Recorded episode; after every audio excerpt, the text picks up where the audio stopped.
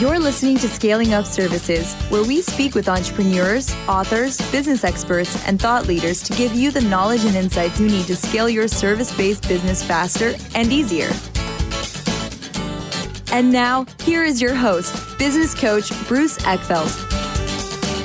Welcome, everyone. This is Scaling Up Services. I'm Bruce Eckfeldt. I'm your host. And today we've got uh, a great guest, Bryan Luma. Bryan is founder and CEO of CAD Sourcing, uh, which is a computer drafting company. They work with architects, engineers throughout the US and Canada. Um, and most importantly, so I know Bryan through EO, the Entrepreneurs Organization, but more importantly than that, Bryan is also a fellow Minnesotan. So Bryan grew up in northern Minnesota uh, my home state. So it's always a pleasure to have another Minnesotan on the show. Proud Bryan. Minnesotan. exactly.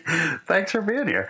And I, you know, I like to kind of start this with just understanding a little bit more about your background. You've got a actually really interesting story in terms of how the whole business came about. So we'd love to hear about that, and then we can talk a little bit about the business itself and sort of the challenges and fun of scaling service businesses. So give us a sense of your background. Sure. Well, challenges and fun is is is the the right way to put it. I grew up in northern Minnesota. I think you might. I think I saw on Facebook that you kind of ran through my my old neighborhood up up by the Boundary Waters yeah. and everything on the Iron Range of northern Minnesota, and uh, decided I wanted to go out east for college. So applied to a whole bunch of places out there and ended up at Rutgers University where I got my degree in civil engineering.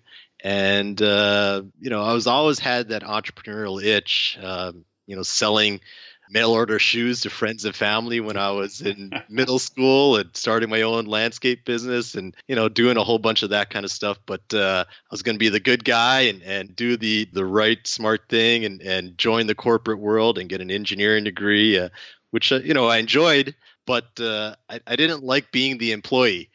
so I was I was climbing the corporate ladder and even had an opportunity to be part owner of a, a really really small part owner of a couple of different firms but i could just tell that that wasn't going to work out. And you know just that's when cad sourcing kind of had its its birth. When i was uh, reading four hour work week and rich dad poor dad and all those books that people read when they're like trying to figure out how they're going to make the jump and then I saw a post from a cousin of mine in the Philippines who is also a civil engineer of uh, of a gas station that he had been working on, and I was like, that looks just like the gas station that I you know designed in central New Jersey last month, and I was really impressed by the work and and I reached out to him and said, hey, if I can get you some work, can you uh, can you draft it up? And he said, yes, probably having no idea what that meant. Put up a website and started getting orders almost immediately. And, and uh, I told him, hey, you better hire some people. So he hired a couple of people. And, you know, next thing you know, uh, you know fast forward six years and mm-hmm. we've got over 60 people in, in the Philippines and another 10 or so here in the US. And, uh, yeah, things are uh, exciting, but there's uh, challenges and fun along the way, as, as I think, as you oh, said. I'm sure. I'm sure. So, and, and, congratulations. I think that you know that get it, getting to those levels is not an easy feat, uh, and I and I know there's been uh, you know obstacles, but that, that's a big win. Let's talk a little bit about this kind of um, offshoring, outsourcing model. You know, people talk a lot about from a strategy point of view. Like, what what have you seen that being the big benefits of having uh, this kind of you know two part model. You've got uh, most of your demand coming out of the U.S. and Canada. You've got your talent and your sort of your capabilities based in the Philippines. What has worked about that for you? Why is why has that been the model that you've gone with? Well, I mean, I, I think that people for a long time have recognized the the monetary benefits or at least the, the economics of it and been boy like you know that really should work and especially from my standpoint in, in engineering, specifically in architecture as well, I had experience dealing with outsourcing firms in, in India prior to uh, starting my company. And you know, just on the face of it, we're like, boy, you know what? We're you know, it's drafting. You know, yeah. they're going to do the do the drafting work. We're going to pay them. It's going to be you know a third of what we pay right now, and and you know things are going to be awesome. And then you try it, and you find out all these hassles of you know the time zone differences uh, you know the philippines is 12 hours time zone difference than the us time zones culture communication just having control over the work product, all those hassles that everyone encounters makes it so that they're like, you know what, it just isn't going to work. But what we found is that if you can utilize the talent where it's most appropriate and to leverage that so that you get the best product, that works best. So we have, like I said, we've got about 10 people here in the US, mm-hmm. project managers, account managers, other executive staff dealing with the clients on a day-to-day basis. So they're they're they're handling the day-to-day calls they're making sure that the scheduling is right they're making sure that the files are, are passed off properly they're being that that conduit between the drafting teams and the client so that most if not all of those hassles go away and then you get the best of both worlds you get the the local knowledge and the expertise of a US project manager with the the ability to scale the ability to work 24 hours a day the ability to really just increase your top line yeah. that you have with the the overseas uh, drafting team. So we've tried to combine both so that people get the product that they were expecting right in the beginning with the when with an overseas team. Yeah, and I think that you know you, what you kind of outlined in the beginning is a pretty classic. Uh, I think first move. A lot of people go into this kind of offshore outsource model saying I'm basically going to do a labor arbitrage. I'm going to I'm yep. going to take you know yep. sort of the, assume that I can get the same labor, the same work done at you know a third of the rate, and I'm just going to make all this money. And yeah, they forget the the time, the logistical differences, the cultural difference, communication issues, like all those things, the infrastructure yep. that you need to put in place. And I think that idea, I think the the what I've seen kind of more and more is this idea that there's actually some strategic differences. Like uh, being able to move quickly the whole thing that you know you can bring to the table you know a team that's ready to go quickly to a project to reduce mm-hmm. my my ramp up my spin up time can be a huge factor for a lot of companies just capacity being able to find certain talent i think these days is is a huge issue and and being able to go to an offshore outsource model is is big and then the 24 hour turnaround or the 24 hour work period like you can actually mm-hmm. have create a continuous work cycle, you know, for these projects that really are are time sensitive, and uh, you know, those not familiar with the kind of construction architecture space, that you know, the deadlines are money in construction. Yep. Tighter and, and tighter turnaround. I, I, hey, when I first started, it was you know, I'm not quite to. It was only letters. I, I when I started, there was fax machines, yeah. but still, it was a fax machine. You'd send the fax it'd get over there, sit in some secretary's desk for a while. In fact, when I first started, we didn't even type our own letters. We would dictate a letter. You'd put the letter in the pool. The secretary would type it up. You'd edit it. They'd type it up some more. Then you'd say, okay, fax this out. I mean that that's crazy now. Now time is money. You, you've got to send things immediately. You want to. Res- I mean, one of our core values is is hassle free communication, and and oh, it, the, the idea is that we're going to respond you know within a couple hours we're going to over communicate. So if you, you send something, even if we don't have the right answer, we're going to say, hey, we're going to respond to that.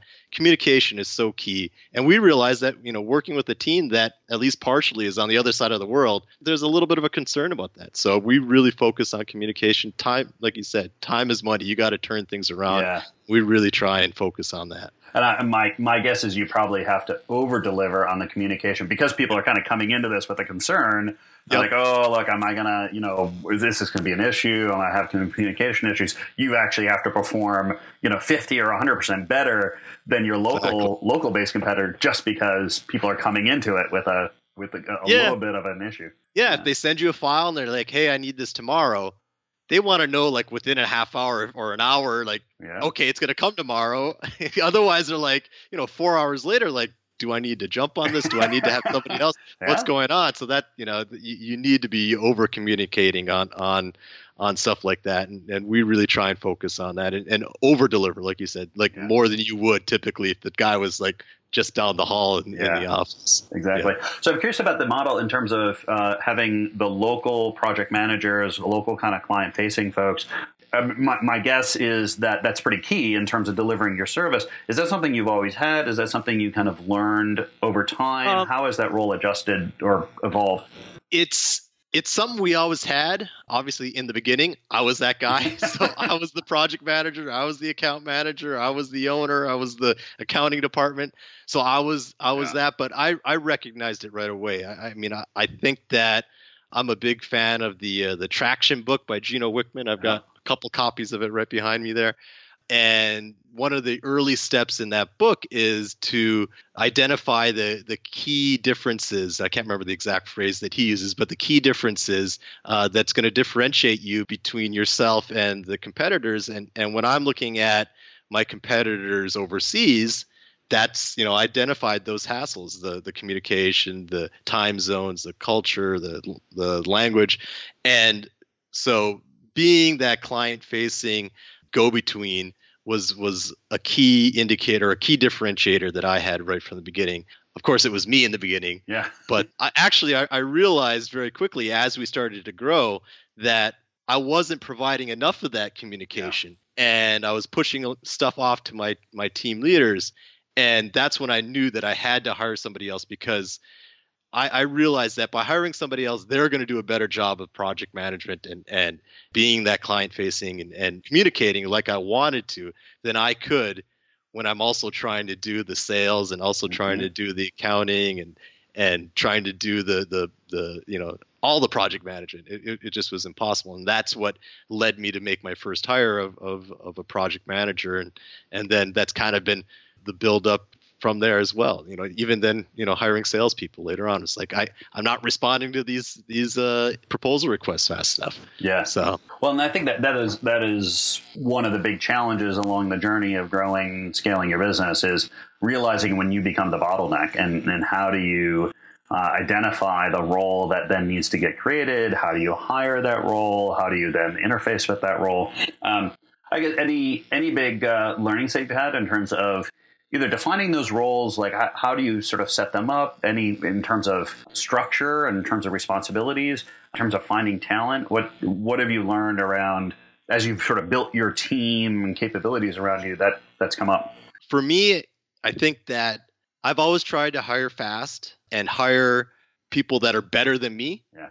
So when I hired somebody, I wanted to hire somebody that could teach me that they're better at whatever I'm hiring for, that they they're able to teach me. I never wanted to hire somebody that I would have to teach them because I was like, you know, I might as well bring somebody that's better than me. Yeah.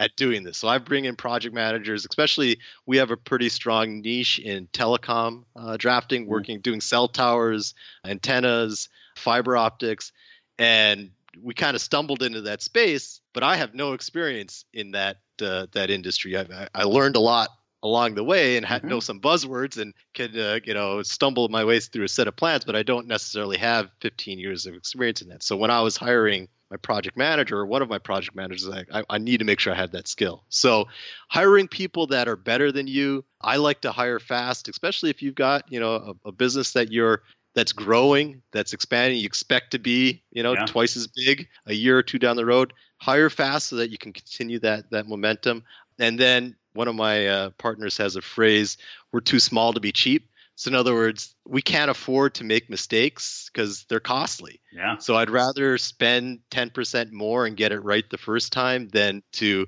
pay the penalties of hiring the wrong person and spending time training them and then spending time deciding that oh you know what? I really did screw up on this. All that costs money yeah. and we're too small to make those kind of mistakes you know gm can make those kind of mistakes and have people sit around not not doing anything we need people to be rock stars from day one and uh, you know and if we do make a mistake which i'll admit that that happens too you, you got you got to decide quickly that, that you made a mistake so yeah.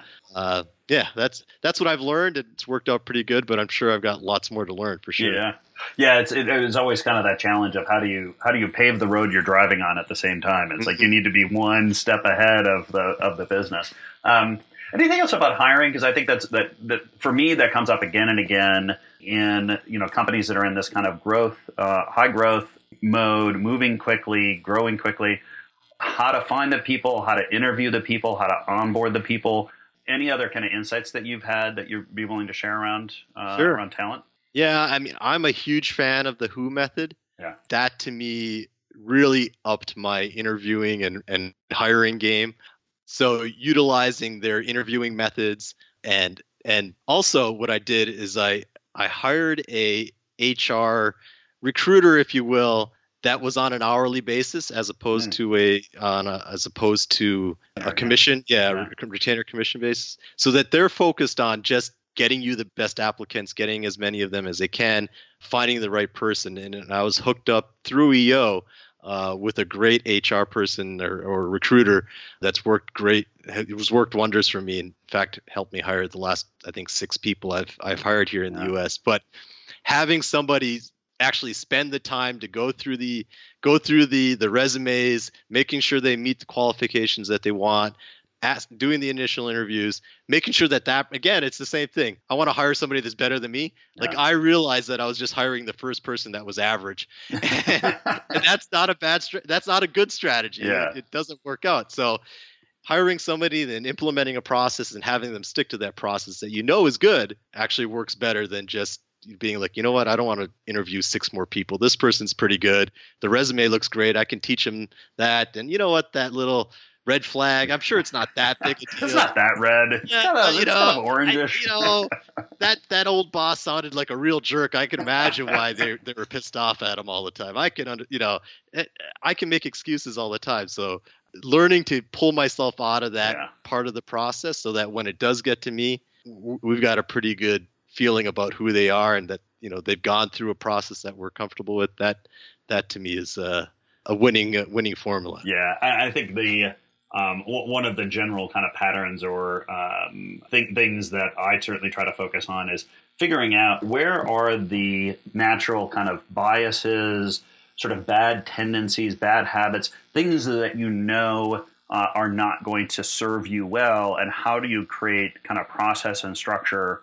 around you to avoid those from manifesting. so, yeah. like you said, you know, hiring, you know, bringing in from someone from the outside that um, you know that can do that work and have an unbiased view of those things. Having a process in place that kind of forces you to continue to look at candidates and you know, yep. predefining what your criteria really are, so you don't get. Yep stuck in terms of uh, convincing yourself that oh this time won't matter.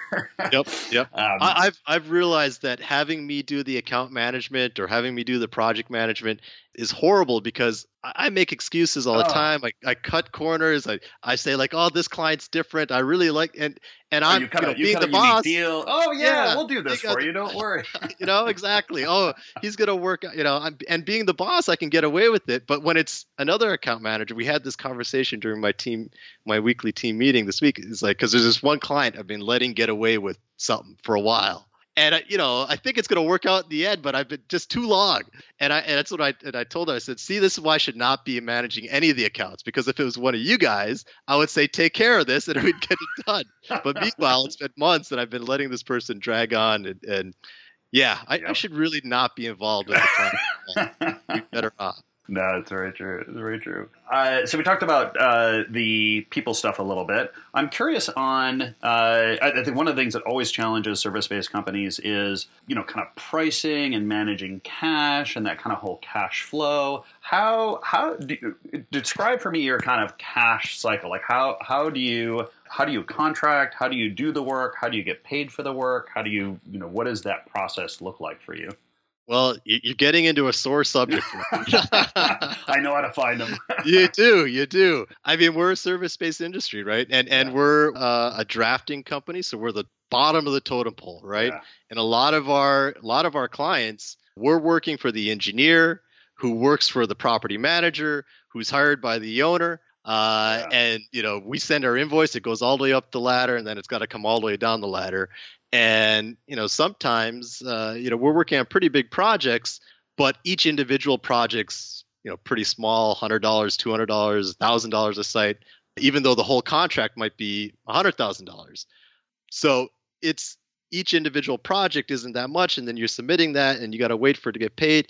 And our terms we try and get 30 days but sometimes it's more than that.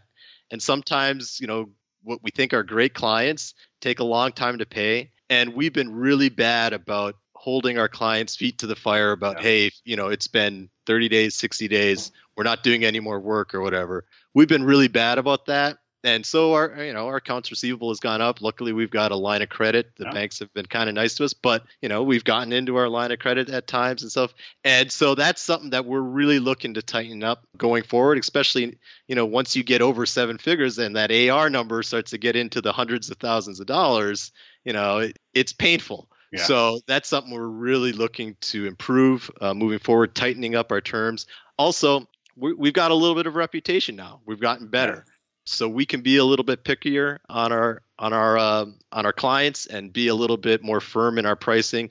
When we were, you know, when when you're the first client to come yeah. to us with a hundred thousand dollar job, you know, we're like, we're going to do what we can to get this. Now, you know, they're not as rare, and so we can be like, listen, we'll we'll walk away. We we have much more confidence to be able to say, you know, we don't need. There's going to be another hundred thousand dollar job or another two hundred thousand dollar job.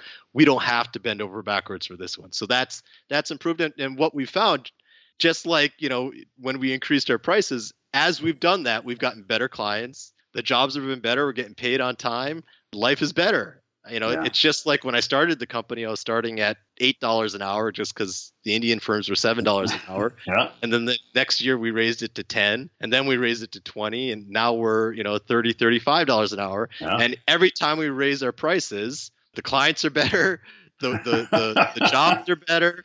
We're happier doing the work. We can assign better people to yeah. the work. Clients are happier it's just better all around and and you weed out the the single family homeowner that wants to put a deck on the back of his house and no. you know it's going to send you a, a paper uh, you know napkin sketch yeah uh, so it it's my tip is raise your rates but have strong solid terms on, on those rates no, and I think you know honestly, I think that that is not an uncommon story. That uh, you know when you start a business, you very much try to compete on price. You're trying to either undercut or match some other competitor's price so that you can get traction, get deal flow. But at some point, you sort of make some of those strategic choices and those strategic realizations that if, if I really want to create a solid, viable, profitable customer base, I'm going to have to focus on price. And actually, increasing prices improves the situation. The challenge is always you have to have the deal flow. Like you have to be able to generate enough leads that you can start to be picky about. And you know, it's oftentimes why just early stage companies it's just it's sales and leads like i just need to get more leads in so i can be more choosy about the ones that i actually turn into clients so I think that I think that makes a lot of sense, and I think you know being being on that totem pole, whether you know no matter where you are, you're kind of faced with that process of what does that cycle time look like, and and how do I you know how, how do I manage that cash conversion cycle from you know from sales onto actually cash in the bank. Um, Don't get me wrong. I love being at the bottom of the totem pole. I, I was a civil engineer for 15 years, yeah. and you know ran really big projects and you know dealt with the subs underneath me. I like being the guy that says, "You tell us what to draft, we'll draft it all day long. You want us to change it, fine, just pay for it. I don't mind. You know, yeah. that that that's okay with me. But it does hurt to the cash flow cycle. Yeah, I'm sure.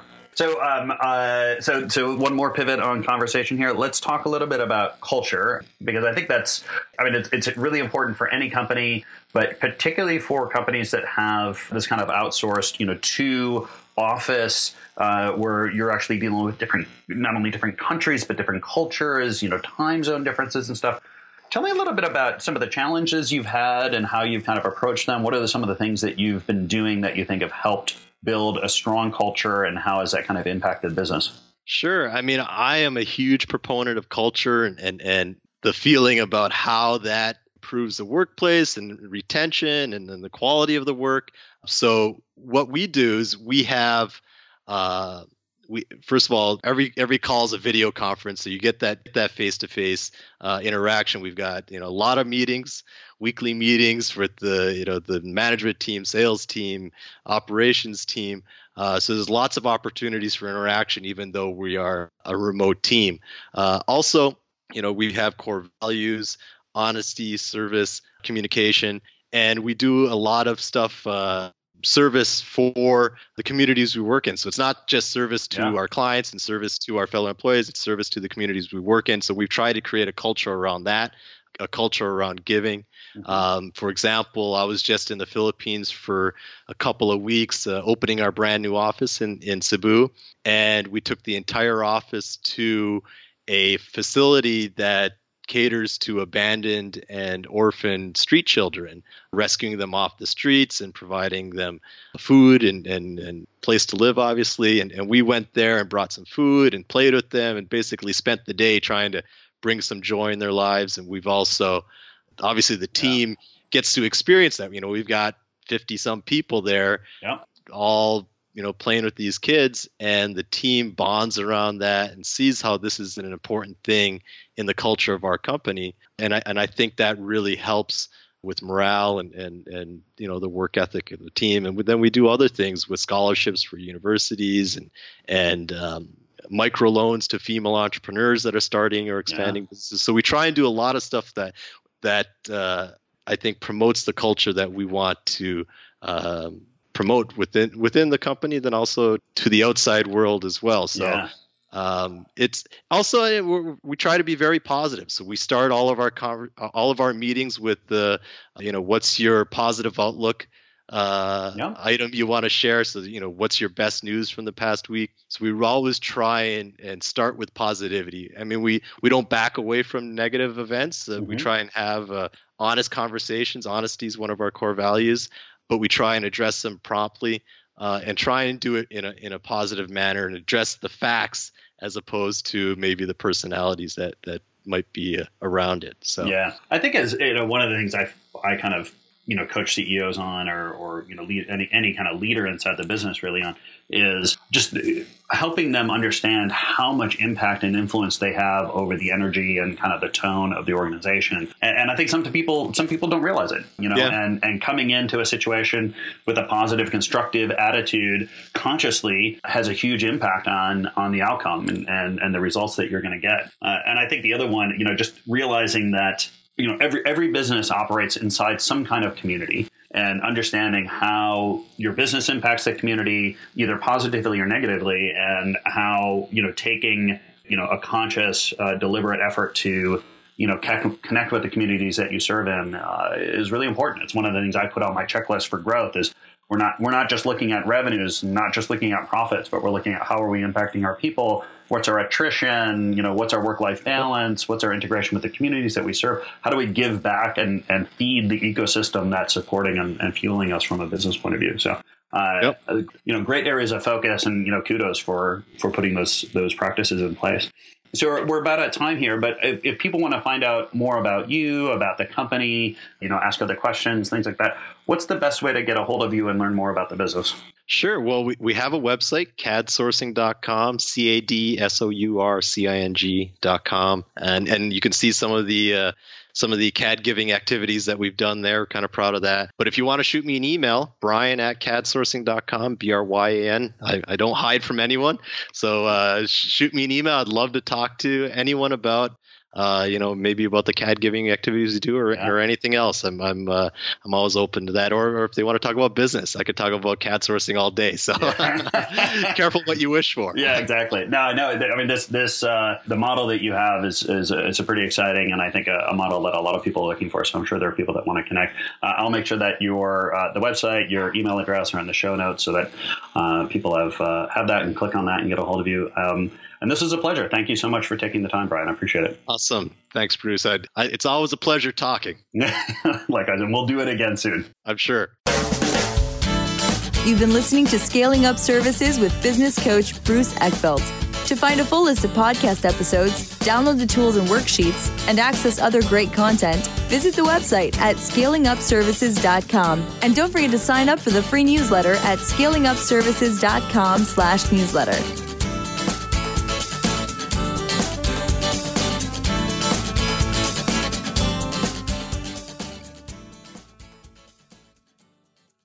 This podcast is a part of the C Suite Radio Network.